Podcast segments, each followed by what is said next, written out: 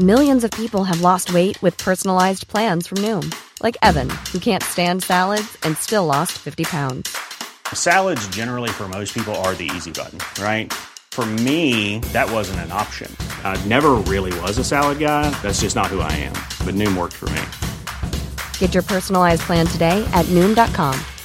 Real Noom user compensated to provide their story. In four weeks, the typical Noom user can expect to lose one to two pounds per week. Individual results may vary. Let's go back to 2011 with Squidge. Let's look at the World Cup again with Squidge. Hello and welcome to the Squid Rugby World Cup Rugby Retrospective podcast, the only rugby podcast who has moments before we start recording received a tweet from the Russian Rugby Federation. Have you checked that to see if they've been tweeting every rugby podcast host? I I don't know. I don't. There's one in particular that I I think you'll know what I'm talking about, but I wouldn't mind if they disappeared. But the tweet just says Opachi, which I've googled it and just means essentially well, well, well. It's something you say when there's an unexpected occurrence, apparently in Russian, which hmm. I think is terrifying, and I think this might be the last you ever hear of me. I think I am about to be disappeared. I think Putin is after me now, despite me being generally quite positive about the Russian team. He's going to send Taya Gajev after me. I was gonna. I really hope that it's Ramil Gaisin has typed that tweet, yes. knowing about me, yourself, and Sam Larner's conversation beforehand, our previous Yeah. episode. he he's just fascinated and excited by it. That's scary. But joining me today is a man who has not been potentially assaulted and abducted by the Russian Rugby Union. Hey, you don't know that, but I said potentially. okay, fair enough. But regardless of that, whether or not I have been abducted by the Russian Rugby Union, my name remains Will Owen. Does it? Are you In sure? fact, Are I'm- you sure you're not a if I'm sleeper abducted, agent? yeah, I might have to change my name to, I don't know, Ramil Gaisin. that would get you out of it, wouldn't you? Yeah. You'd say, actually, I was playing 10 for you in the World Cup last year. Did Yeah. you not notice? You're not And- paying attention. To be fair, I know I can't kick it miles, but his feet in the air kicking technique probably doesn't differ too much from mine. No. So, Because the great thing about Gaisin, because this is a Ramil Gaisin podcast, is, yeah. that he looks completely clueless when he's kicking. Yeah. He doesn't kick like a human being at all. He looks, he kicks, he kicks a bit like a dog if a dog could kick a rugby Yeah. ball. he's like the complete opposite. You know, like when Juan Martin Hernandez kicks the ball, like you can tell that he's got a bit of like an elegant footballing kind of a background. when it comes to Absolutely, that. like he's grown up on that. There's a Gaisin looks like it. he's never held or kicked a ball in his life. Like No. he, but he can just kick it miles. Oh, man, And he can like, pinpoint as well. It's like the thing when, when Sam was on the podcast, Sam Larner, uh, about him just going corner to corner. He's Yeah. wonderful. Uh, so, as I said, we are, we are we're only about two and a half minutes in. That's fine. Yeah, I imagine there's people probably tuning into this one going, "Oh, it's about the All Blacks. Finally, I can listen to them just talk about players I know. Yeah. I don't have to hear them them talk in detail about some bloody Russian, Yeah. some some Romanian player that apparently is a legend, but I don't care. Oh, what he played a few games for Perpignan. Who cares? legend. Actually, we're going to talk a lot about Ramil Gaisin. Or maybe we're not. Uh, the game today is New Zealand 83, Japan 7. And I think, as as we said in passing before we start recording, that scoreline is a fair reflection of how the game went. Yeah, the All Blacks were on top form in this game as well. Like Hmm. they in the Tonga game, they kind of struggled to get firing. Um, I'm also going to talk about my main memory of this game, uh, like as it happened, was that it happened like just as I'd gone to school, so I actually missed the game and I had to watch it back. And I avoided the score all, all day. And I was walking home from school with my friend Callum, who played rugby himself, who is a legend, who won't be listening, but you know Callum. Um, I was walking home with him. I'm not sure if you remember this story, but I did. I told him I, I told him I'd been avoiding the score, and he goes, "Ooh," looks at his phone and sees it, and he goes, "It's around 80." And I go, "Callum, I've been avoiding the score, man. What are you doing?" And he's like, "Well, I, I didn't tell you the score. I just told you it's around 80." My favourite Callum moment, if we're doing this, Sure. is the thing about the goals. If you want to tell that. Oh, okay, okay, okay. Yeah. So he's a massive fan of Nottingham Forest Football Club, and there was a time when they'd lost to I don't know who it was, but another championship team. They'd lost. I think the score was like four one. Mm. And then he, at one point, he referenced it in passing, like, "Oh yeah, we lost this game two one." It's like, "No, no, no, Callum, you lost four one." It's like, "Yeah, but two of the goals weren't very good, so I don't count them." which is the rules. Yeah. And by that logic, Jerome Kaino's try in this game didn't count. yeah, agreed. It was boring. that one wasn't very good, just a drive over. Who cares? But to pick up on that, to start with that try, to start right in the middle. sure. Another notable thing about this game, right, is at tight head for the All Blacks was a Mr. Owen Franks. Now, Sure. Owen Franks goes on to break a world record later in his career, which Yeah. is the most test matches without scoring a try, without Yeah. scoring a single point. So he played north of 100 games. He played 108 games with the All Blacks, and Yeah. he didn't score a point once, which is a Yeah. world record, you know. Right? The next closest is like Luke Charteris, Paul James are tied on 70 odd. And for the record, that is an enormous compliment because it shows Yes. that you're doing so much around the park to help Yeah. everybody else that you can still be selected a hundred times without scoring. Yeah, yeah. And, you know, it's a props dream. Yeah. Like Owen Frank said towards the end of his career, he wanted to smash that record and make sure no one ever took it. like he didn't want to score um, because he knew his place, he knew what he was and Oh, yeah. what his reputation was. And there was this thing in the later days of his All Black career of going, "Oh, he might be on the end of this overlap. Oh no!" But Yeah. this game, I think, is the closest he came to scoring, and he did it twice. yes, He very course. almost scores twice. Once he, he directly before the Jerome Kaino try, he picks and goes, and he has stopped an inch short. And like, I thought he was going over. I thought he'd scored for anyone's money, but Yeah. um, I think one of the Japanese second rows just gets under him and just manages to stop him scoring. Yeah. At the last second, just as the ball's going down, it's like less than an inch off the ground. Yeah. And then Keven Mealamu's try in the second half. Most backs would draw and give that last pass to, to draw in the last Japanese defender. And the Yeah. man outside Mealamu on the end of the overlap was Owen Franks. And Instead, front yeah, instead Mealamu goes himself. And Yeah. Mealamu slides in and kind of, you know, in that kind of slightly RC, like if a 13 did that, the winger wouldn't congratulate him. Yeah, yeah, yeah. I hadn't considered that, but that might be an early contender for Dick of the Day. yeah, That hadn't And he crossed my mind on. at all. Yeah. That's the only time Owen Franks was in a try scoring opportunity. Well, the only two times he was in a try scoring opportunity ever, ever, were Yeah. both in this game, which says a lot about the Japanese defence. yeah, yeah. Can we just briefly touch on? So we've covered one All Blacks game before, right? Yeah. Uh, we've covered the opening game of the World Cup, and we kind of prefaced that by talking about the World Cup itself. Yeah. But there's I quite like to talk about this particular All Black team. We've sort of touched Okay. on it, but there's just something to sort of document exactly the players who are playing, and that is this. Oh no, I know where this is going to be. Oh no, here All we go. black everything. Black cards, black cards, all black every all all black everything. All black Uh, everything. subscribe, Black yo. cards, black cards, G-Money. all black I like to say I'm like the- everything. the New black Zealand hip-hop everything. Richie Black McCaw. cards, black cards, all I'm black. like- I'm going to temporarily pause that Yes, as we we have to talk about All Black everything. we have to talk about it in detail. I think it's more interesting than We any do. match in this game. I've pulled up the lyrics to this. This is the Yes. song is called All Black Everything by Scribe and P Money, Yes, which is of course. So I mean the the verses include several references to particular All Black players. For example, no, the no, no. first Should one we that should we comes up- go should we go should we go line by line? Should we go lyric by lyric? Sure, I've got them up sure. in front of me now. Okay. So so it begins. Okay, cool. All black everything, black cards, black cars. Right. Yeah.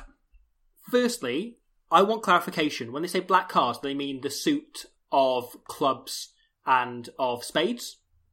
Do they mean actual like a black card at Nando's, which allows you free access? Do they just So they've got a Greggs black card? They're Stormzy.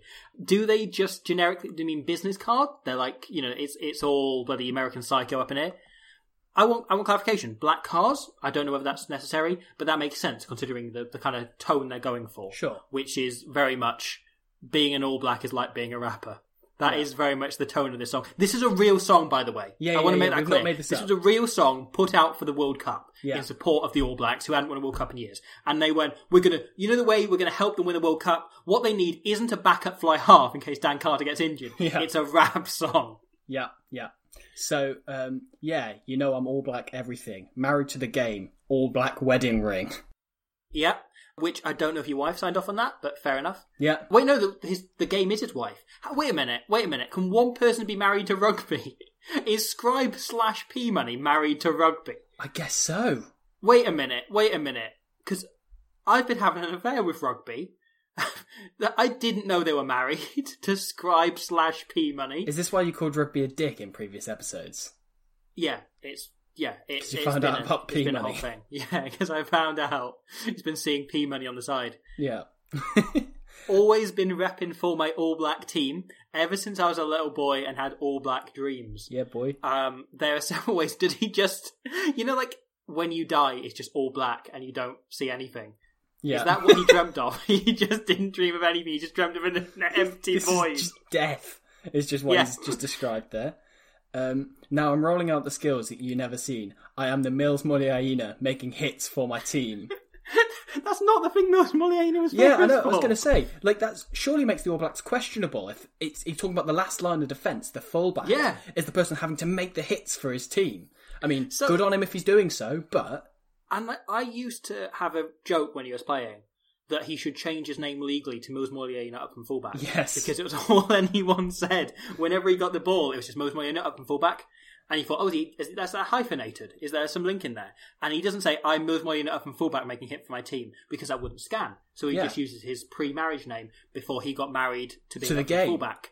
Yeah, just as he's up married to the game. That's where the Yeah. thing was going. Thank you. Mils Muliaina, but I like the way that's that's the first test of what we're getting. Although you don't hear it, they're not in the lyrics, but he does just say Richie McCaw during the preamble you heard there. He just says like, uh, uh, Richie McCaw, uh, uh, which we've all made those sounds. It's what I do. Hey, so tell me what you're gonna do. Uh, this is my favorite bit. What you're gonna Yeah. do? What you're gonna do when I'm out none of you? which again, we've all said. We've all Yeah. had those days. what what are you going to do when I am a crash ball centre who has an incredible passing game and tactical kicking game? What are you going to do, eh? What are you gonna do when I even out my game over a long career? So What are you going to do when I improve year on year and become I've an all-round got footballer? um, I've got the lyrics up on Rap Genius, and uh, the annotation for this says, "You definitely don't want him, Ma, not knowing you. This guy is very well known for his powerful slash explosive tackles." He was more known for his carrying than tackles, though, wasn't he? Yeah, I think of him as a distributor, but Yeah. I think him as just the best rounded centre I ever saw. yeah, agreed. Uh, then the next one is, "You know my skills, no, Sonny Bill." No, no, no, what I want to do is like I want to. Can we? Would this work if we started putting in players from other nations? So if I said, "Huh, tell me what you're going to do. What are you going to do when I Andres Velasquez you?" Does that work? what are you going to do when I Emil Gaisin you? it's got to be a twelve. It's got to be a twelve. You've got to fit Oh, it in somehow. sorry, sorry. I don't know, Jonathan Spratt. Um, you know my skills, Sonny Bill. Always hey. You know my skills, Sonny Bill. Always hey. You know, my skills, Sonny Bill, always. Hey, Yeah. he says it three times. Yeah. To be fair, Sonny Bill, pretty skillful. And to be fair, feels like the sort of player whose name you would just drop into a rap song. Yeah, but like Stormzy mentioned Chris Robshaw. Yes, I was going to mention this, and Yeah. um, Lady Leshurr mentioning David Campese in the exact same Yes, song. and the GOC, the GOC mentioning David Campese. yes, of course. He's still alive like David Campese. well. Tri- Triple platinum means you got to be pushing up daisies. So, but Sonny Bill is just in the middle of the sentence. Is you know my skills, always hey. But then you just drop Sonny Bill's name in the middle because Sonny Bill also has skills. Well, you know my skills, Sonny Bill. It means they're addressing Sonny Bill, so this song is dedicated to Sonny Bill. That's what I wonder. But also, he's already talking about. Well, I don't know. So he's married to the game, and he had all black dreams, so he's dead. But he's also just talking to Sonny Bill But- Williams. You see, in the next line, Scribe makes another confession. He says, I'm Cory Jane. I run the track all day, hey? So we missed that Cory Jane is dead and married to rugby, Yeah. and always talking to Sonny Bill Williams. Yeah. The the Rap Genius annotation of this kind of rips into Cory Jane. It says Cory Jane is an ancient member of the All Blacks, reputed for his strength and efficiency in front of the defence. He plays as a winger, but he's an ancient member. Cory Jane was playing on one with Tutankhamun on the other. Oh, and then it goes. I don't even have to say that I killed it. Just let them know that I'm back. Zac Guildford. Yikes. he doesn't even he, he doesn't even tie Zac Guildford in. He just says Zach drops. as a complete non sequitur afterwards. Yeah. Which I think more songs should do. I think you should just randomly throw the name of an alcoholic in afterwards. so it should be like, you know, like, like you could take, I don't know, name a song. Um. Uh. Um. I don't know. Um. So, Power okay, by so- Kanye so- West. Oh, I was going to. Okay, that's too complicated. Uh, twinkle, twinkle, little star, how I wonder our Uncle Phil. Should I leave that in? Leave that in. Leave Okay, that in. cool, Leave cool. that in. That's why you got to run harder and plan smarter. It's my turn to kick it, Dan Carter. that sounds like again like he's addressing Dan Carter, like he's saying, "It's my turn to kick it, Dan Carter. Stop Yeah. taking all the shots in training. I've been waiting for ages." That's Piri Weepu starts on the sideline. Or I guess in this game, I Isaia Toeava, who we'll come to. Second phase, centre stage. Watch the S flow. S stands for scribe, according to Rap Genius. Right. Okay. Um, okay. Fine. Uh, All Blacks, you all know. All Blacks, you all know who the best bro. All Black, everything is the dress code. I'm going at them in my All Black test mode. Which is fine. That's fine. Yeah, that, yeah, like, yeah, that works scans. as a rap lyric. That's fine. Like, Yeah. I'm going at, at them in my all black test mode. That's entirely fine. That's the only lyric I don't have a problem with so far. And when I hit it, there's only one way I know. I'm spitting every line hard. Jerome Kaino. Again, just a non sequitur, vaguely relating to a player. Yeah. Spitting every line hard. Is he? Has he? So he's married to the game. Has he got? Has he got an erection? Which I mean, he's mentioned Zac Guildford as well. I hope he hasn't gone out drinking with him because he might not manage one. Good. Okay. Uh, there's a there's an erectile dysfunction joke It's, it's my time, so don't even try to slow me down. I run circles round them with a blindfold. I know. So he's gone. He's gone to such effort to try and just rhyme with all black lyrics, and then he doesn't even rhyme at all. There, there's no Kano interest at all in it. blindfold. Yeah. I never stop. When I start, I am a carver, ready to keep them waiting, like I say a Toeava. that is the best lyric in, That is my in the history of Like- hip hop, to be honest. I agree. I agree. I I think really it was all building up to this moment. yeah, When you look at any historic moment in hip hop, it was all yeah. building up. to I reckon this. Dr. Dre and Nas are both looking on on this and thinking, "Oh man, if only I thought of that." You know, Biggie's turning in his grave, wondering why I never wrote about Isaia Toeava. Absolutely. Like you can. Don't you remember the crazy melon farmer called Isaia Toeava Yeah. from Straight of Compton? The um, the, yeah, It would. The It would have been funny if I actually swore, but I think after last week, Yeah, after last week fine. when we had when we had Blaine Scully on, and we were both on absolute best behaviour, and I think it's the first episode when no one swore. yeah, yeah, Like, we, it was. We yeah. got through it without. yeah, Just because, and it's like the thing in I was thinking in the, the second Avengers movie where no one swears in front of Captain America, and it was exactly Ah, that. It it was, was exactly everyone avoiding their language around. and nobody brings up hip hop lyrics in front of him either.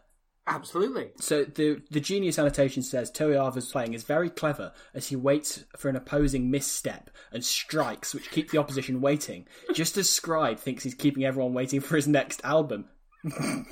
Brackets, which everyone isn't. in just the way no one was waiting for Isaia Toeava to make that step. Yeah. So I wouldn't even bother because my team is destined to win it. No, we not English, but we the best in it. Which really plays differently after 2019, doesn't it? Yeah. Can you imagine if he wrote this now? Yeah. A, he's crowbarring like George Bridge in, which sounds funny when I say it, but actually he got Isaia Toeava into the I name know. to a rap. I know. Like, what would he write? What would he rhyme with? Patrick Tuipulotu. It's a lot to uh, Potu, Botu. What's a Sony Um, Votu? you've got to you've got to mix that up. yeah. No limit to the heart. It's all in passion. Surely. Okay, never mind. Uh, no, that's fine. No, That's yeah, yeah. No gimmicks, just hard work and practice. Whatever. Now There's a lot of that to put the Yeah, words into action and let them know who's the best on the atlas. It's all black everything. Oh. the annotation on that last last line says, "It's time for the match. Shit just got real." that is very true. With the picture of Tana Umaga and Jerry Collins doing the haka. We weren't planning to do that, but I'm glad we did. I was. uh, yeah. I I could have prepped something there, but I didn't. Yeah. But I think that's a perfect way to look into this game, as you say, because that was such a big factor. Yeah. And I don't think New Zealand would have won this game No, if agreed. it wasn't for that song. P Money and Scribe, yeah, and Yeah. Cory Jane and whoever yeah, else. Whatever, single-handedly inspired. whatever aliases Scribe wants to go by before dropping his album, which we're all still waiting for. I know, I know. I like. I'm waiting for Isaia Toeava to Yeah. call me back because rugby's been cheating on me.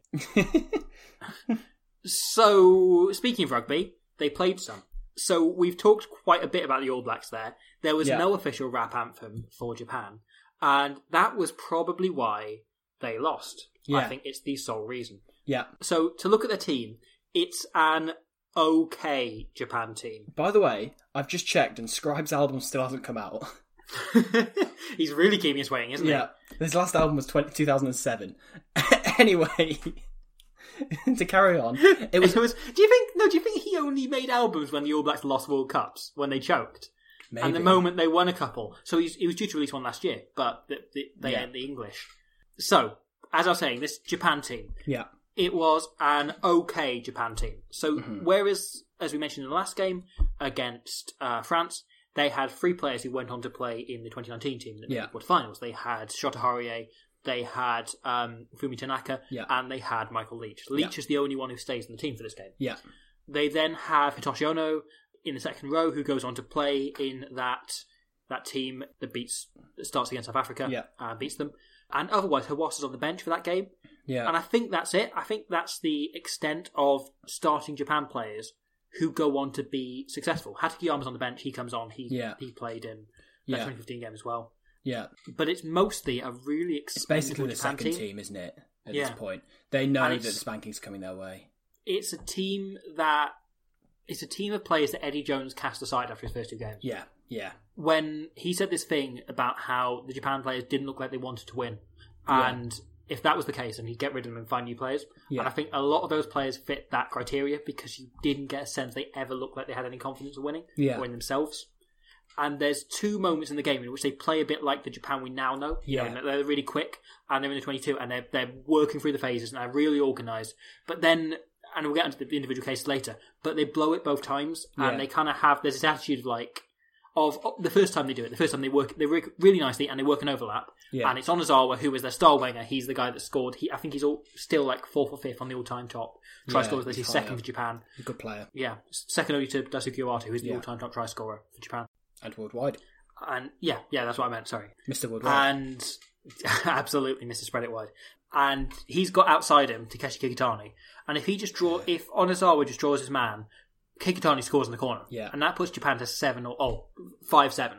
Yeah. With conver- difficult conversion, but possible. yeah, And that's a huge statement. And It instead, is. they just don't back themselves, and Onozawa goes himself. Yeah. And I do think there's an element of we won't get this opportunity again.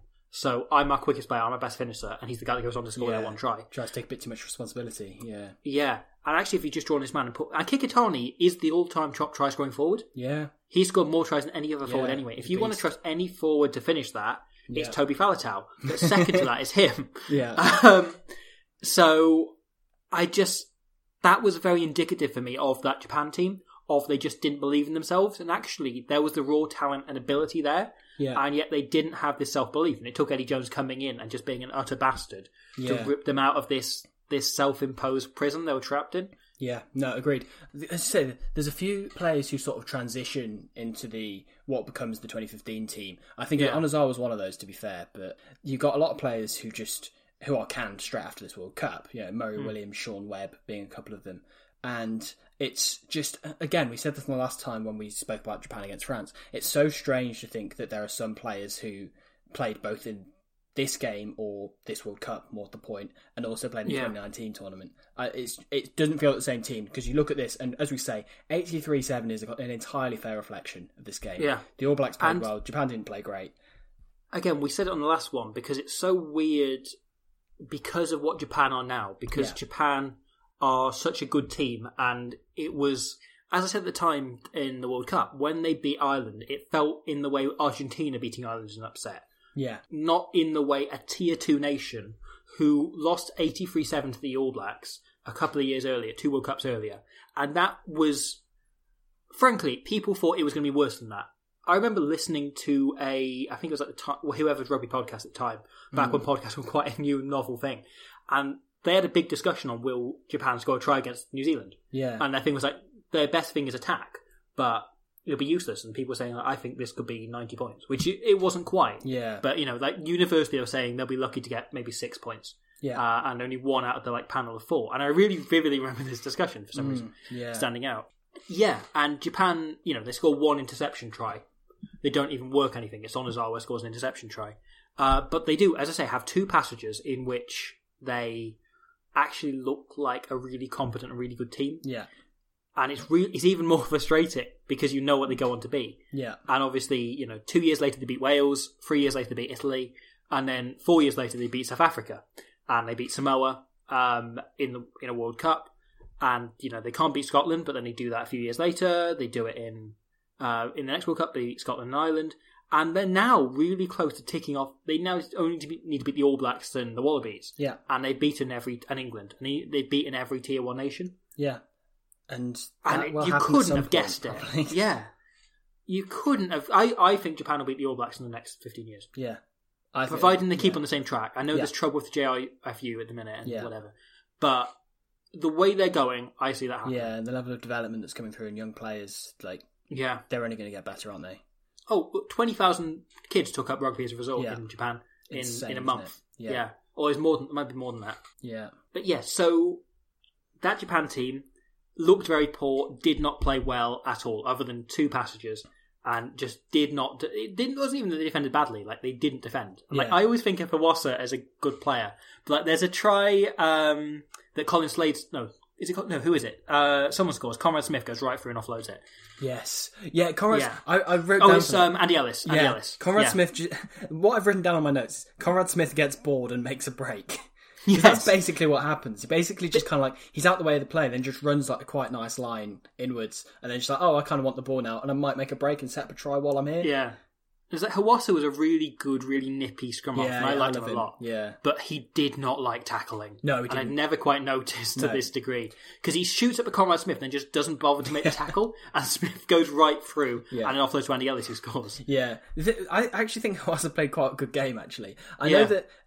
Thing is, you can very clearly tell he's not a game manager or anything. No. But I really like the way that he was so willing to take people on, and I made a count of how many times he took quick taps in this game. Do you know how many Okay. it was?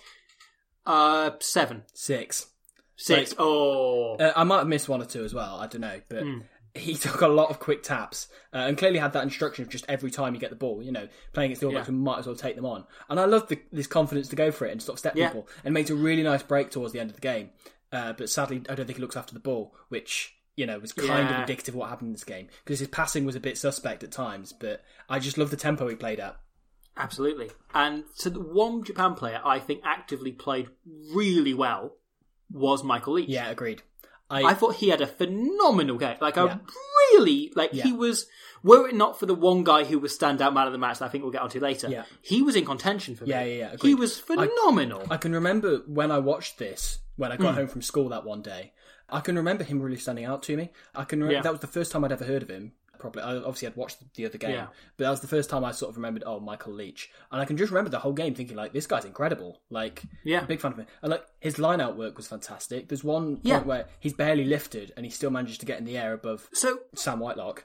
we don't think of him as a line-out jumper these days, but No. he steals free line-outs. It's like Yeah. Peter O'Mahony style, like just jumping up and slapping it down. Yeah, Uh, just really disruptive and annoying. There's- He makes four turnovers. Uh, He was there's brilliant. one passage of play where he makes two breaks. Yes, yeah. So he made like I think it was three or four clean breaks. Really? Yeah. Which through a World Cup winning All Black defence. Yeah. Is I know it's a they kind of switched off by that point because the game was put to bed by about twenty five minutes. But especially when you did have a lot of help with him as well. Like No. to make those breaks pretty much by yourself. That he was Yeah. phenomenal. Yeah, And the other thirty one meters. another Yeah. player who I think had a really good game was the tired prop for Jita for Japan, who Yes. he gave Woodcock an absolute hiding. Yeah, yeah, yeah, yeah. And there's a con- but a consistent. So Woodcock turns it around a bit in the second half, but he starts scrummaging illegally. Yeah. And Nigel Owens, the referee, starts pointing that out, and he's being penalised constantly. And it's it's lesser him getting a hiding in the traditional sense in that he's going backwards. Yeah. Just in that Woodcock didn't technically know how to deal with it. Yeah, it. yeah, yeah. He couldn't go forwards. Yeah.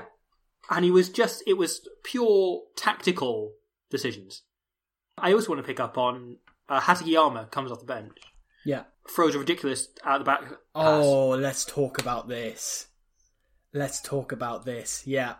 So he passes it one handed behind his back on the fly, Yeah. pretty much all in one motion. Replacement prop. Yeah.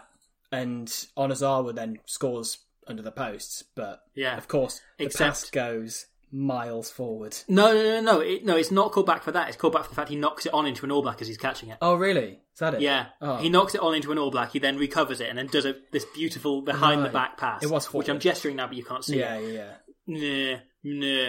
Uh, But it should have been allowed anyway. Taira, isn't it? Um, is it 13? Draws and puts Onozawa in.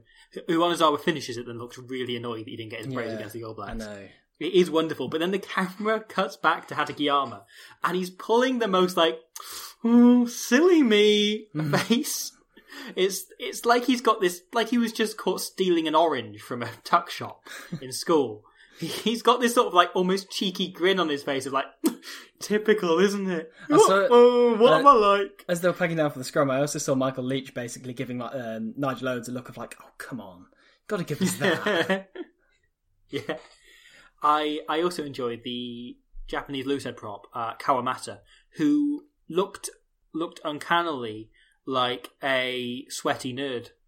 Hmm? He looked like the kind of kid who got beaten up a lot in school, and that made me like him. Because he also looked a lot like a guy. I don't know if I, how much I told you about my adventures in Akihabara while I was in Japan. no, I don't think Uh, so. it's a district of Tokyo, and it is depending on how much you like maid cafes, either the most disturbing or most wonderful place in the world. Okay. Personally, I found it immensely disturbing to walk around. Okay. So it's just incredibly lit up, and it's it is the arcade capital of the world. Right. So it has more arcade machines than any other like square block More like in the, the, entire capital world. of the world. Well, exactly, yeah. So it's also got like this game shop called Super Potato that's always talked about as like I remember reading about it in Endgame when I was. Did you see. Tadhg Furlong in there? I I did not know. Uh, that should be his nickname though. Yeah. And it was weird to be in a, in a shop that I'd read about when I was like twelve and be like, oh, I'm actually here now, like twelve years later. Yeah. But yeah, so it is like it's nerdy shops, and it's you know I got hold of like a, a copy of the Japanese version of Elite Beat Agents there, and so on, and like shops that sell NES games and so on, like Super Famicom games and so on. Oh, Um, um, b- by the way, Robbie, um, Hmm? uh, you're a massive nerd. Apparently, I just wanted to tell you that you're a nerd. Right, thank you. Yes, but yeah, so you would walk through like there are entire buildings, there are entire like like eight or nine story, eight or nine tier buildings Mhm. that are just arcade machines. Like you're just head to toe arcade machines, and they're really hot and sweaty. I once walked in and I saw two guys like wearing business suits, like they just stopped off from work, playing a game of Street Fighter, and a small crowd had gathered to watch because they're having a really good game of Street Fighter, like a really intense game. And it's like that is that is Japan in a nutshell. Yeah. Um, the ter- most terrifying thing about it is every single corner, everywhere you walk, is just covered in girls of dubious looking age. They all look about sixteen. I don't know how old they actually Okay. are. Dressed What's as French maids. number 16? I Dylan Hartley wore it a few times. Um, nice. And I, yeah, so they're they're girls that look about sixteen, which is kind of disgusting, dressed as French maids. And there are all of these like maid cafes they call them, where Yeah. kind of ditzy girls who are disturbingly young right. will serve you stuff and kind of in like skimpy French maid outfits. hmm And half of them looked really depressed. Half of them were really doing like an over the top cutesy thing. And then there were some more, which doesn't fit in because it had two halves, that were just sort. Of, There was like one I saw who was like really cool and being really like like shoving it in people's faces, like like an angry feminist maid cafe worker, uh, which was great. And that was the only one I was like, "You're all right," because she also looked like twenty five, which is fine because she wasn't 14. Anyway, so once when I was in Akihabara in Japan, in Tokyo, during last year's World Cup, I saw a guy who was at an arcade machine where the prize was a big statue of a like a like a figurine statue kind of like whatever of a girl in a bikini with really big breasts Okay. um, yeah, and that was the prize. And there was a guy, and I just stopped to look at my phone, like behind, and I didn't notice it. But there was this guy really sheepishly trying to win it, and he kept putting money in, trying to do like oh, those claw machines. Yeah, and that guy looked so so much like the starting Japanese head t- prop Kawamata. Oh. Like it was, I I saw him. I was like, "It's the guy! It's the guy who was trying to win the the, the tit statue." It was like something in my brain just went, "What's going?" He got caps. He got caps for Japan. That kid. oh no. I know, and he was kind of like sweatily looking around at me and like, "Oh, he's watching me," and I kind of had to like walk away, like, "It's okay, it's okay. I won't judge you." I don't know what you do with that statue though. Like, especially if you're like 15, 16, and you keep it in your parents' house. I Where do you display it? What do you do with it? I'm gonna go out on a limb and say I don't want to know. Mm, because I imagine you masturbate. I don't know what that is. Cool. Um, well, uh, we can have this discussion afterwards. Do you want to tell me? Uh, I no, he's a young boy called Mr. Bate. Uh, He'll grow up to be Mr. Bate. Okay. Um, when he's when he's when he's old enough to be a Mister. Uh, anyway, uh, it's my favourite Mister Man. Um, it's Mr. Bate. oh, Master Man. Um, anyway, oh, the Japan team. Who other your favourite Mr. Man, by the way? Uh, Mr. Bump. Really? Okay. Yeah, Who- there is a Mr. Rugby, isn't there? There is a Mr. Rugby. I was thinking that. Yeah. I have that somewhere in my uh, in my house. Oh no, I should should have said my wife's name. It's Mr. Rugby. That's my wife. We're married. Oh, you're a bit Oh, I know. She's gonna give me so the old ball and chain. She's gonna give me so much grief for this. Yeah. Oh, hang on. I'm just getting a phone call from uh, from your wife. Uh, Oh, really? Hello. Oh, hello. Wait a minute. It's Wait a rugby. minute. Is my wife seeing both you and Isaia Toeava No, but I'm on the side? I'm, I'm allowed to have your wife's number. I, I was trying to start a bit. It's fine. It's already a bit. Uh, Yeah. So the All Blacks. Should we talk about the All Blacks? Oh, hang on. Let me just hang up on your wife. Bye. Oh no! How dare you? How dare you hang up on my? How dare That you hang showed my rugby. wife? Everyone knows therapy is great for solving problems, but getting therapy has its own problems too, like finding the right therapist, fitting into their schedule, and of course, the cost. Well, BetterHelp can solve those problems. It's totally online and built around your schedule. It's surprisingly affordable too. Connect with a credentialed therapist by phone, video, or online chat, all from the comfort of your home. Visit betterhelp.com to learn more and save 10% on your first month. That's BetterHelp H E L P. Burrow is a furniture company known for timeless design and thoughtful construction and free shipping, and that extends to their outdoor collection. Their outdoor furniture is built to withstand the elements, featuring rust-proof stainless steel hardware, weather-ready teak, and quick-dry foam cushions. For Memorial Day, get 15% off your Burrow purchase at burrow.com slash ACAST and up to 25% off outdoor. That's up to 25% off outdoor furniture at burrow.com slash ACAST. Okay, so the New Zealand national rugby team, commonly known as the All Blacks, represents New Zealand in men's international rugby, which is considered the country's national sport. The team won the 2011 and 2015 Rugby World Cups, as well as the inaugural tournament in 1987. New Zealand has a 77% winning record in Test match rugby, and is the only international men's side to have secured more wins than losses against every single opponent. Since their international debut in 1903, New Zealand has played Test matches against 19 nations, 12 of which have never won a game against the All Blacks. Oh my god, shut up. So, uh, New Zealand, right. Yeah. Ah, People telling me to talk about rugby. Come on, it's not a tangent. Yeah. Uh, do you want me to talk about Thai cinema? Um, so, Oh, the no, All Blacks talk about scored loads of tries. Some of them, Conrad Smith. He is really, really good at rugby. Pretty good Um, at rugby. So he was just really consistently. At one point, I wrote on my notes, Conrad, more like class, comma, rad. Nice. Because he was class and he was rad. He was rad.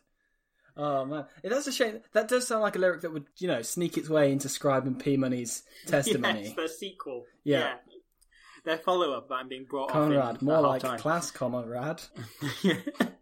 so the, my favourite Conrad moment from this game, and I love Conrad Smith. Uh, he is He's got he is more a skills wonderful than player. your dad. That's the rhyming bit for the Conrad line. Okay, Okay. I I also know roughly where Conrad Smith is.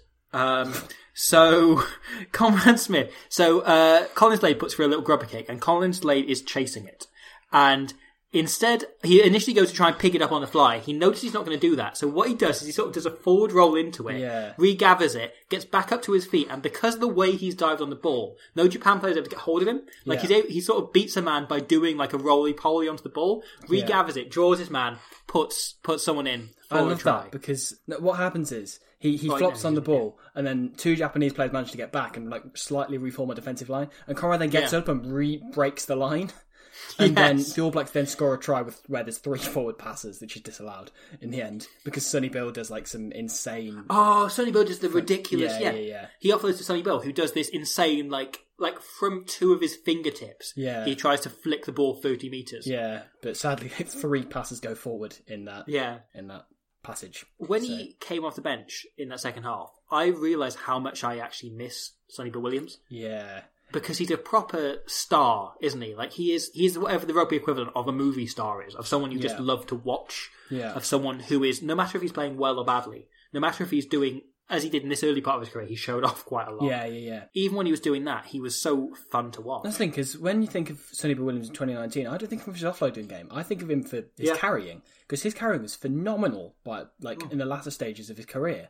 But at this point, obviously, it was just a well-known fact that he'll offload out of everything. And of course, Yeah. what was notable about Sonny Bill in this game is that he played on the wing. Yes. And First time. Yeah, there was a lot of talk about where you can't break up Nonu and Smith.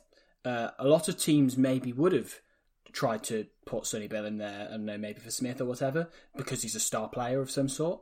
But you can't break up that centre partnership because, as we Hmm. were discussing before we came on air, that is the greatest centre partnership of all time.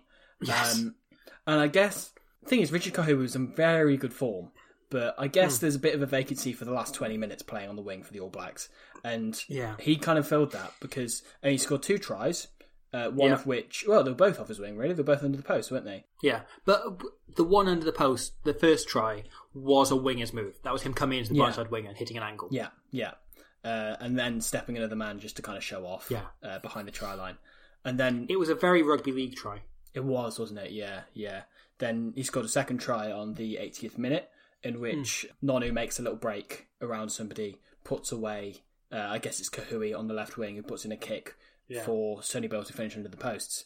But yeah, no, it's interesting to see him playing on the wing. He, effectively plays the third centre, don't get me wrong, but Yeah, yeah, no, it actually worked pretty well. yeah, absolutely. However, not as well as the man I think we should, Yeah, Move on to- yeah. because I texted you yesterday when Yeah. I was watching this game. Uh, I sent you a text that said, "I'm 20 minutes into this game. I already know who I'm going to give man of the match." yeah, I was 12 minutes in when I decided exactly the same. Yeah, yeah, yeah, And it's not like a. Sometimes you see players really burst out the gates and have a fantastic performance there. yeah. He was phenomenal I- throughout. yeah, I think- And we haven't discussed it, so we haven't discussed who no, no, our no, no, mutual man of the match is. No, no, no. Uh, but it's so obvious. yeah, yeah. Because the thing is, it was basically when the first try happened, I kind of thought, Nonu's going to be man of the match here, isn't he? Yeah. And as it keeps going onwards, you know, I, I kept thinking it with every tr- passing try. There is one try in the whole game where Nonu's not involved, and that's the Jerome Is, is one. that Onozawa's? Yeah, uh, Oh, oh, right. one try for the All Okay. Blacks rather. Yeah. where there's no Nonu involved, and that is the. Yeah. Um... Oh, and there's two. There's two. Sorry, Andrew Hore as well. Oh, yeah. Okay. But it does involve Nonu carrying the ball, I guess, beforehand. Bear but in mind, he's like, not involved in the final that's- movement. the All Blacks scored 13 tries. So eleven. That's 11 tries were in he was way involved assisted by in. Marlon. Right, and the the interesting thing about those 11 as well is the only one where the line isn't broken, where the, the final pass isn't given, where the key involvement isn't Ma'a Nonu, where he doesn't create it, is his own. yeah, yeah. Where instead he runs a really good line supporting Sonny yeah, Bill, who does all the work. You got the skills, Sonny Bill. Yeah, exactly. All Yeah. day, hey. And instead, Nonu just runs a great line to support and finish it. Yeah, yeah. But Japan did not know what they were going to do when Yamar Nonu them. Yes, exactly. So, should we start with the first try and just kind of very Sure. quickly go through them chronologically, I suppose? Because Okay. the first try was finished by Conrad Smith, and Nonu just p- pops up in a normal, you know, number 12 receiver position, does an insanely well timed pass for Toeava, who gets into Yeah. space, who then is sort of half scragged by Michael Leitch, who then offloads to Conrad Smith. Yeah. But it was at that point I would have thought, oh, he's so good. I know. And the way he straightens onto is- the ball. There's a pass he throws that doesn't need to be try or anything. That reminded me of the point that I made in the first episode that the quality of his passing wasn't quite up there with 2015 Mm. yet. He didn't quite have the kicking game, and he didn't quite his his passes were sometimes a bit floaty. Hmm But the timing on them was as good as anyone you'll ever see. Yeah, yeah. The, the, I then have written down Colin Slade misses the penalty. They're going to crumble. But yeah, um, Nonu makes a break and an offload. Oh, he does make a break and an offload before Kaino's try. Uh, because he does like an insane like overhead offload where I actually Yes. thought he was just going to pop it back inside to Andy Ellis, but uh, he does an over, overhead offload to Cory Jane, who kind of drops the ball but then finds it still in play somehow, uh, who then carries forward and then Kaino scores. So he's he is involved in that. So it's just the Hore try where he doesn't make a break or assist or whatever. It does sound like you're really angry about it. just the horse try. Um, he assists Keven Mealamu's try, of course, as well, where Victor Vito managed to get a bit of an offload in, and Nonu Yeah. again just straightens the line perfectly and gives a lovely flat pass for Mealamu, who then ignores the two props outside him, Dick. Conrad Smith sets up the Andy Ellis try. I can't remember if Nonu had a previous involvement in that. He must have done. I think he did. I think he, Yeah. I know. I seem to remember that. I seem to remember like it was it was almost like a one-two punch. of Like here's one of the best centers you ever see. Here's another. Yeah. Good luck dealing with that, Japan. And now the what what I thought was the most just sublime moment from Nonu all match was the Colin Slade try. So what happens is basically there's the All Blacks have like a bit of an overlap. There's very clearly Nonu has Toeava running a sort of dag line inside him. Um, Nonu then it- it's a very obvious pass to give, but I think Nonu kind of realizes it's not on, so I'll go wide here Yeah. Which you know is the, the right thing to do. And then he sort of holds the ball, drifts slightly outwards, and then pops the ball back inside to Toeava. And it's just like he's just had that split second in his head of looking like he's going to go wide, and that intent to uh, then open up the hole for what I would have thought was just too telegraphed a move to give. Yes. You know, it's always very tempting to give the inside ball because it looks nice, but the way he manages to then reopen that gap for Toeava, who then feeds inside to Andy Ellis, who then unselfishly gives it to uh, Colin Slade to finish. But Nonu's movement on that is just sublime. he's he's absolutely phenomenal.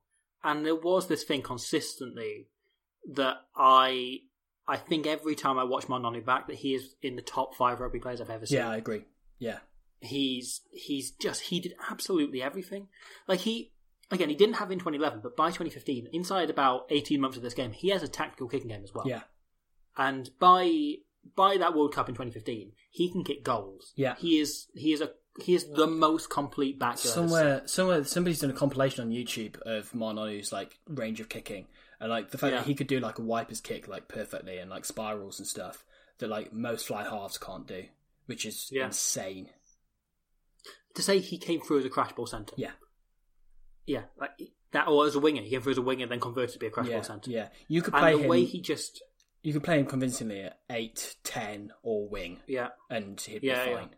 fullback. I I reckon he could play anywhere. Yeah. I reckon he's he's one of the few players who play literally any position. He's always that one He person. could to play say- front row Yeah, when people when people ask me, well, not ask me, when people pop tweets saying like, if you Yeah. could do put off fifteen where it's all one player, I always say him. Like, I It's- I used to say Nemani Nadolo, but not.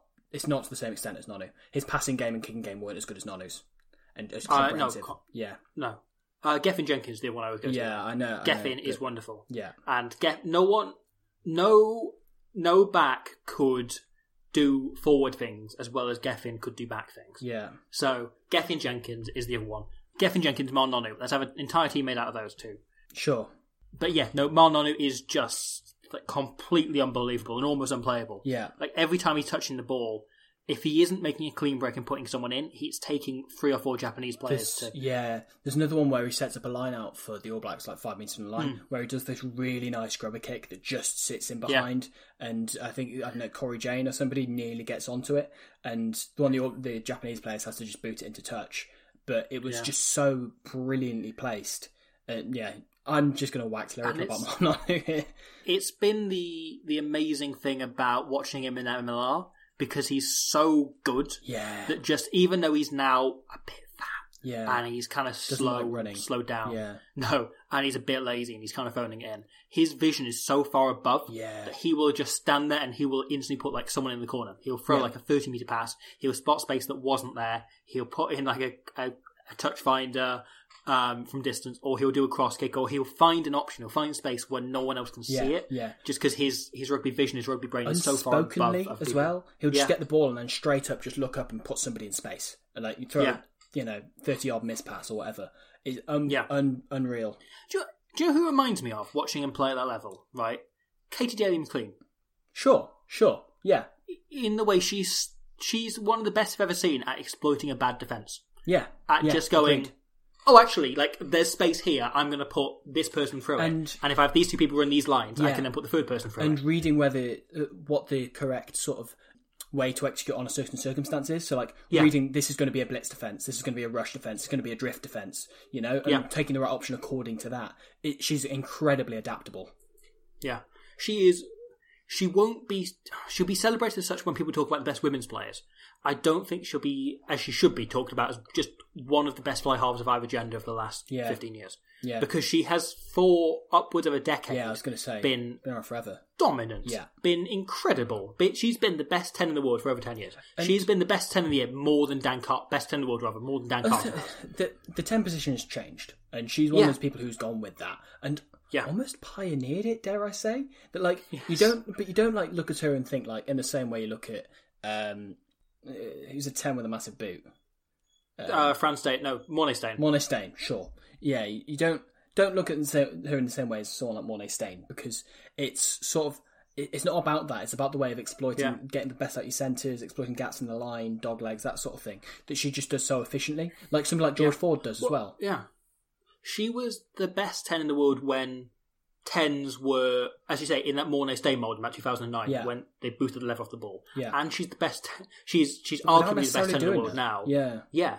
When it's, as you say, it's the George Ford mold. It's a player who who just kind of picks passes. Yeah. And the player who selects runners She's off them. always done that, And, and, uh, that's always going to be yeah. effective, Yeah. no matter how much the game changes. But she, she's she's adapted her game. She's so well rounded. Welcome to the Katy Daley-McLean podcast, sponsored by Ramil Gaisin. yeah, I'm on Nonu slightly. Yeah. Yes. he's a bit of a nerd. and Scribe and P Money. Yeah, P, we we need the P Money P Dollar. If you want to sponsor us, I'm very open to that. sure, sure. If P Money is listening, I mean, the thing is, we've got Carly Rae Jepsen, I think, booked in for the next episode. Yeah. So Can we, Can we get get. P Money? Can we get Scribe and or P Money on the podcast? If anyone knows Scribe or P Money, please, you know, maybe if you just know a Scribe, yeah, maybe sure. you you just you just know like William Shakespeare in his early career. Do you think Scribe has a scribe? Or maybe if you just like, I've got a coin over here, right? Okay, I'm going to get P Money as a guest on the podcast. I've got a coin here. I've got a pen here. I'm going to draw a letter P on this 20p pence. Actually, it is. It's 20p money. Here you are. Here's here's P Money. You've got any questions for P Money? I've I've drawn the letter P on a on a 20p. Uh, hey, hey, P Money. Hey, hey, bro. Uh, I've got a question for you, man. I'm actually holding up the microphone. Hey, oh, cool, dude. I'd like I'd like to to, to answer your like? question. His- This is what I sound like. his This is my real voice. His voice has gone higher since All Black Everything. But okay. Yeah, bro. Um, yeah, bro. uh, P- that's what I do. P-Money, I, I've- g- I drop my voice down when I do raps. Okay, okay, that's fair enough. like when I, because I work in Subway now and I do raps. Oh, okay, oh, okay, that's quite cool. Um, how'd you with a find W. that, man? Yeah, well, you know, it's not ideal. Um, really, I was hoping the other type of rap career would continue to go better, but when I tried to pitch my new song, Wallaby Everything, didn't Ah, work because all my puns are about the colour wallaby, and there isn't there isn't a colour called wallaby. Okay. and it really bothered me. That's- um, it was rubbish. Really, I should have pitched for France, but I spent the last four years trying to atone to that. That's okay, man. That's okay. But I hope you're doing well on Subway. I've got a question for you, man. Yeah, oh, fire away, man. Uh, what hypothetically, what Yeah, bro. what are you gonna do when I Marnonu you? What? Whoa, bro, that's not appropriate for right here now, mate. That's not good, bro. Um, I don't, I don't want you to. Can you not marn on you? How But- would you marn on someone over Zoom anyway? Hy- hypothetically, if one was Hypothetically, bro. to Marnonu you, what what would you? We- What would be your your reaction? What would you do? I'd be dead, bro. I'd be, I'd be dead like in my dreams when I was a kid. Oh man, dream big, P money. But I would keep dreaming, bro. yeah, bro. Keep having all black dreams. Uh, P money, thank you so much for guesting on this podcast. I've been a big fan of yours since I first heard All Black Everything, and I just think that you've got a real way with lyrics. And um, yeah, I think that you are basically the next Leonard Cohen. So Oh, cheers, cheers, brother. Cheers, brother. Do you want to hear some of my new album? Sure, please do. Because you scribes kept me waiting, but you, however, you deliver, bro. bro. I always deliver. Yeah, man. I always deliver. I'm like DHL. Hey, bro, let's let's hear some bars, man. Let's hear some bars. Okay. Yo, yo, Anthony Boric. Yo, yo, Anthony Boric in a loric. what's, what's a loric, P Money? You don't know what a loric is? Well, I want, I want to explain to you. Why don't you type it into www.wikipedia.com? Okay, I'll type in Yorick. Uh, it just says, do you mean York? Oh, I Um, did mean York. Hey, hey, P Money, you still there, man? Um, Hey, bro. could I just uh, do a quick exercise that I'm just going to name an All Black player and just just tell me sort of the bar that comes to mind, okay? Okay. I mean, okay. Brad Weber. Brad Weber is a Weber, Weber, Weber. Oh, that's a good bar. That was. That was a sick bit. Okay, okay. We'll do two more. Two more. Um, This is not my element. Cool, but go on. what do you mean it's not your element, Robbie Owen? Sorry, I, I was just I was just standing in some myrrh. Myrrh is an Okay, element. yeah. Shit. Um, I was standing That's why it's not your element. It's not an element. Exactly, it's not an Yeah. element at all. Anyway, P Money. Um, uh, you still there, man? Yeah, yeah, bro. Yeah, you're still holding it up to the camera. Uh, yeah, sorry, P Money. Um, Atu Moli. Oh, well, you say Atu, I say I do. You know what I do? i'm not a honor you. That's good, man. I thought you were going to do a diss where it rhymes with Bernard Foley, but um, Oh no, I was very complimentary of Bernard Foley because I wrote the. of course you did. Of course you did. Uh, okay, we'll do one more. We'll do one more. Okay. Uh, yeah, yeah, yeah. Okay, Robbie. Um, but P Money, this one's for you. Te Toiroa Tahuriorangi.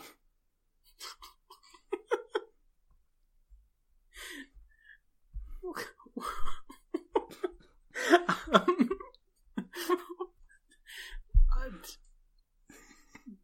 Come on, P Money. I disagree with the All Black selectors. I think they should pick someone else. Well, thanks for coming on the podcast again, T- P Money. It's great to absolute interview. pleasure. I hope so- somebody works out for you, man. Oh, it's already working out. Is there anything you want to plug, by the way, before we go? Uh, yeah, I got a new album dropping. Uh, it's all about the no one fucking cares, team. P Money. See you later.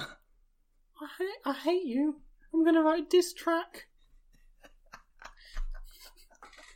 Will Owen, more like won't Owen. Bye, P Money. Bye, bro. Bye, bro. See. I think our podcast has peaked.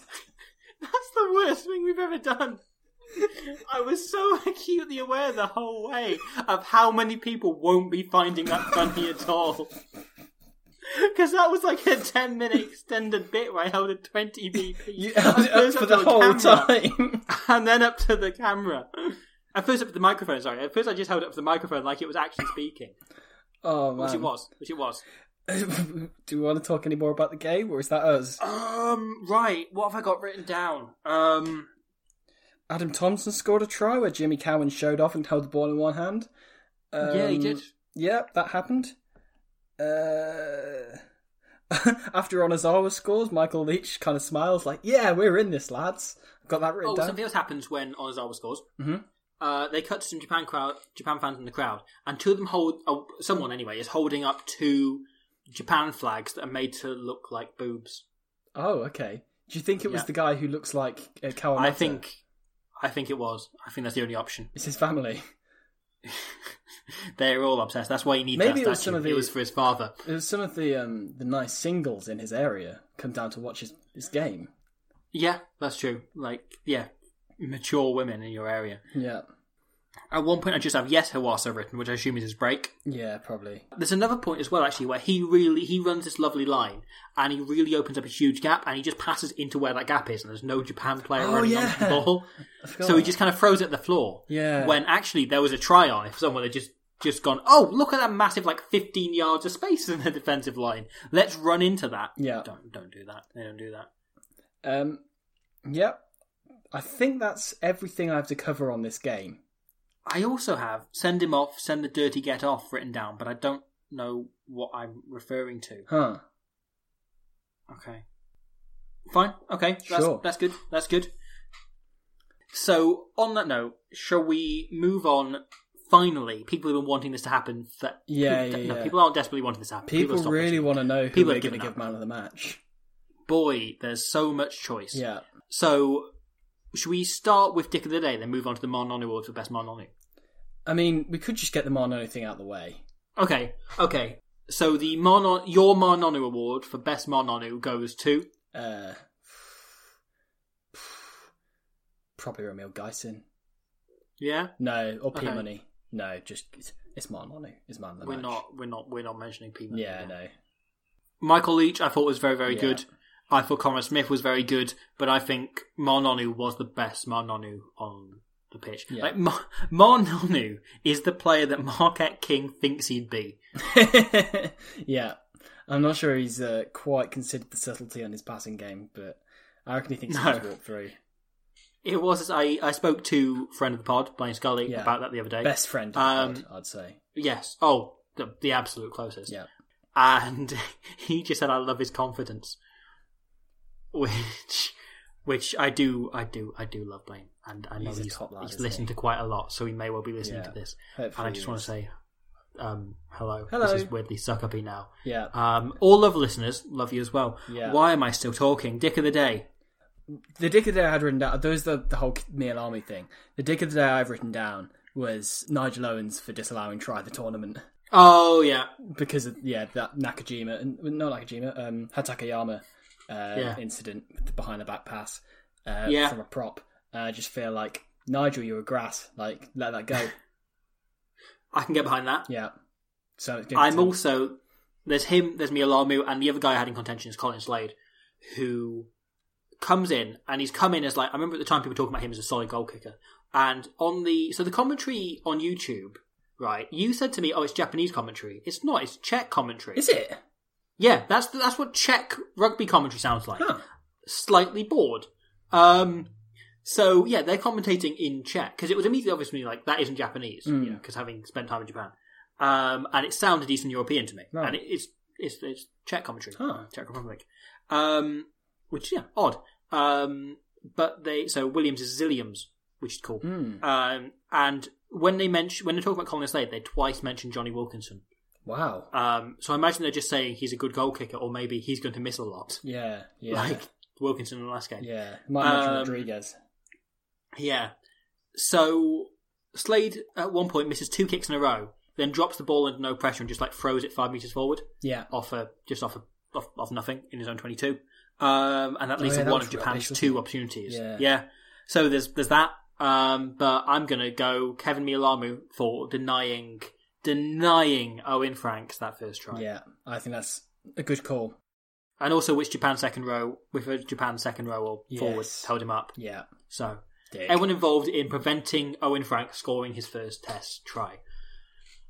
So that brings us to an end. Finally. Thank God you're all screaming, screaming. We will be back, unfortunately for you. The next game is Argentina against Romania, which is a really fun game. We'll be rejoined by a guest we've had on before. I can tell you it's not Blaine Scully. Sad. I mean, uh, that's that's going to open up a can of worms. But I am very grateful to have on the guest again that we have next episode because they are great. Yes, absolutely undeniable and all of that. So anyway, we'll be we'll join you. You'll do the thing. The other thing I have noted down actually quickly. Uh, right? Yeah. Tupaeli comes off the bench and plays against Ma'a Nonu. Oh, of course he does. Like it's it's it's like watching The bootleg Beatles support Like the a- Beatles. exactly. Yeah, it's like watching someone that's got like a, a you know the version of toys you'd find in Poundland. Sure. that are like that it wouldn't be the Power Rangers, it'd be the the all action fighter men. Yeah. And they'd be different colours and they look just like the Power Rangers. Yeah. It was like watching one of those and like Tupael, if you don't remember, was the fat lad who came the bench Japan and couldn't pass Yeah. from the last game. But he was big and kind of in the Jamie Roberts Ma'a Nonu mould for someone that doesn't know what rugby is and doesn't know how centre should be able to Yeah. pass. More Mathieu Bastareaud. Yeah. So he comes on and is just rubbish, and he throws one pass, but it takes him like five seconds to wind it up at one point. So he comes on, and it's like the other thing it reminded me of is you know when we play Super Smash Brothers as as nippers, right? And we had two controllers for the GameCube, hmm and one was an official Nintendo one that came with the thing, Yeah. and the other one was a third party one that worked fine at first and Yeah. had a turbo button, which is always pretty cool. But by the end, it was just completely knackered Yeah. and battered Yeah. and I got wouldn't my work. mum's with out of that. Yeah. Basically, Ma'a Nonu was the functional GameCube controller, and Tupaeli was that broken, hideous thing where you could only press one of two buttons. Yeah. So you could basically do a simple attack and nothing else. Yeah. That was that was Tupaeli compared to Marlon, who had the full range of movement, could do everything, could duck, dodge, all of it. Tupaeli, no, no option, just a broken GameCube controller. That's who he is forever. Yeah. That's really harsh on him. If it, I hope he isn't listening. I hope no. If he was listening, he gave up at the P scribe and money bit. P scribe and money. yes, Yeah. I gave up as well. Yeah. I gave up long. I ago. don't think anybody's still listening. You know? This can only do damage to me. Yeah. Putting this out. It's fine with me. Putting I don't have I an have, internet presence. I have absolutely nothing to gain by this going into the world. Yeah. I'm fine. No one is better off for hearing. Like for, I am in no way better off for people hearing. Yeah, this. yeah, yeah. There is. I have nothing to gain from Yeah, this. yeah. Whereas, I mean, Yeah. I have no internet presence. I'm fine. Nobody listens for me. No one cares. Yeah. I'm, I'm, I can spout this shit. It's fine. Go on. About something super controversial. Uh, oh, okay. I need to think first. No, you Um, don't. Okay, okay. Do you want to know a Okay, really, on. really hot take? Yeah. You know that uh, that U2 album that was put onto everybody's phones, like Oh no. 2014. No, don't go there. Yeah. Don't go there. Yeah, that is the third best U2 album. Whoa. Yeah.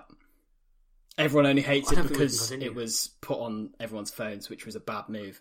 But it was a really good album, in my opinion. You also say third best U2 album, like that's a good thing. Yeah, I like you too. That's a hot take. Okay, I don't like U2, as in I don't like you as well. That was a joke. Was That that wasn't a very me and P Money when you said you two?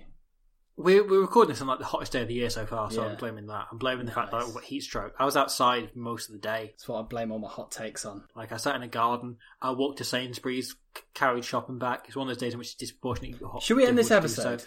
Let's end this episode, okay, man. That's what I'm trying it's to get to. goodbye from me. Like we've spent an hour and six minutes so far of me just going, "Can we end this episode now? Can we get done with this?" Yeah. So the All Blacks beat Japan in a thrilling rugby encounter in the 2011 Rugby World Cup. Join us next time on ITV. I'm Steve Rider, and I hope you've enjoyed it. And if if you haven't, direct all comments to me, Steve Rider. Uh, I I'm take Dolores full responsibility. I'm about to do some coke and get some hookers. Uh, tweet Izzy Folau. Lawrence Delaney was holding up those boobs in the crowd. Let's finish. They're that. like his bat signal. Let, let's let's Let's- let's, let's- let's- stop before we let's crack call it go there. any further. Goodbye. See ya. Mom deserves the best, and there's no better place to shop for Mother's Day than Whole Foods Market. They're your destination for unbeatable savings, from premium gifts to show-stopping flowers and irresistible desserts. Start by saving 33% with Prime on all body care and candles. Then get a 15-stem bunch of tulips for just $9.99 each with Prime. Round out Mom's menu with festive rosé, irresistible berry chantilly cake, and more special treats. Come celebrate Mother's Day at Whole Foods Market.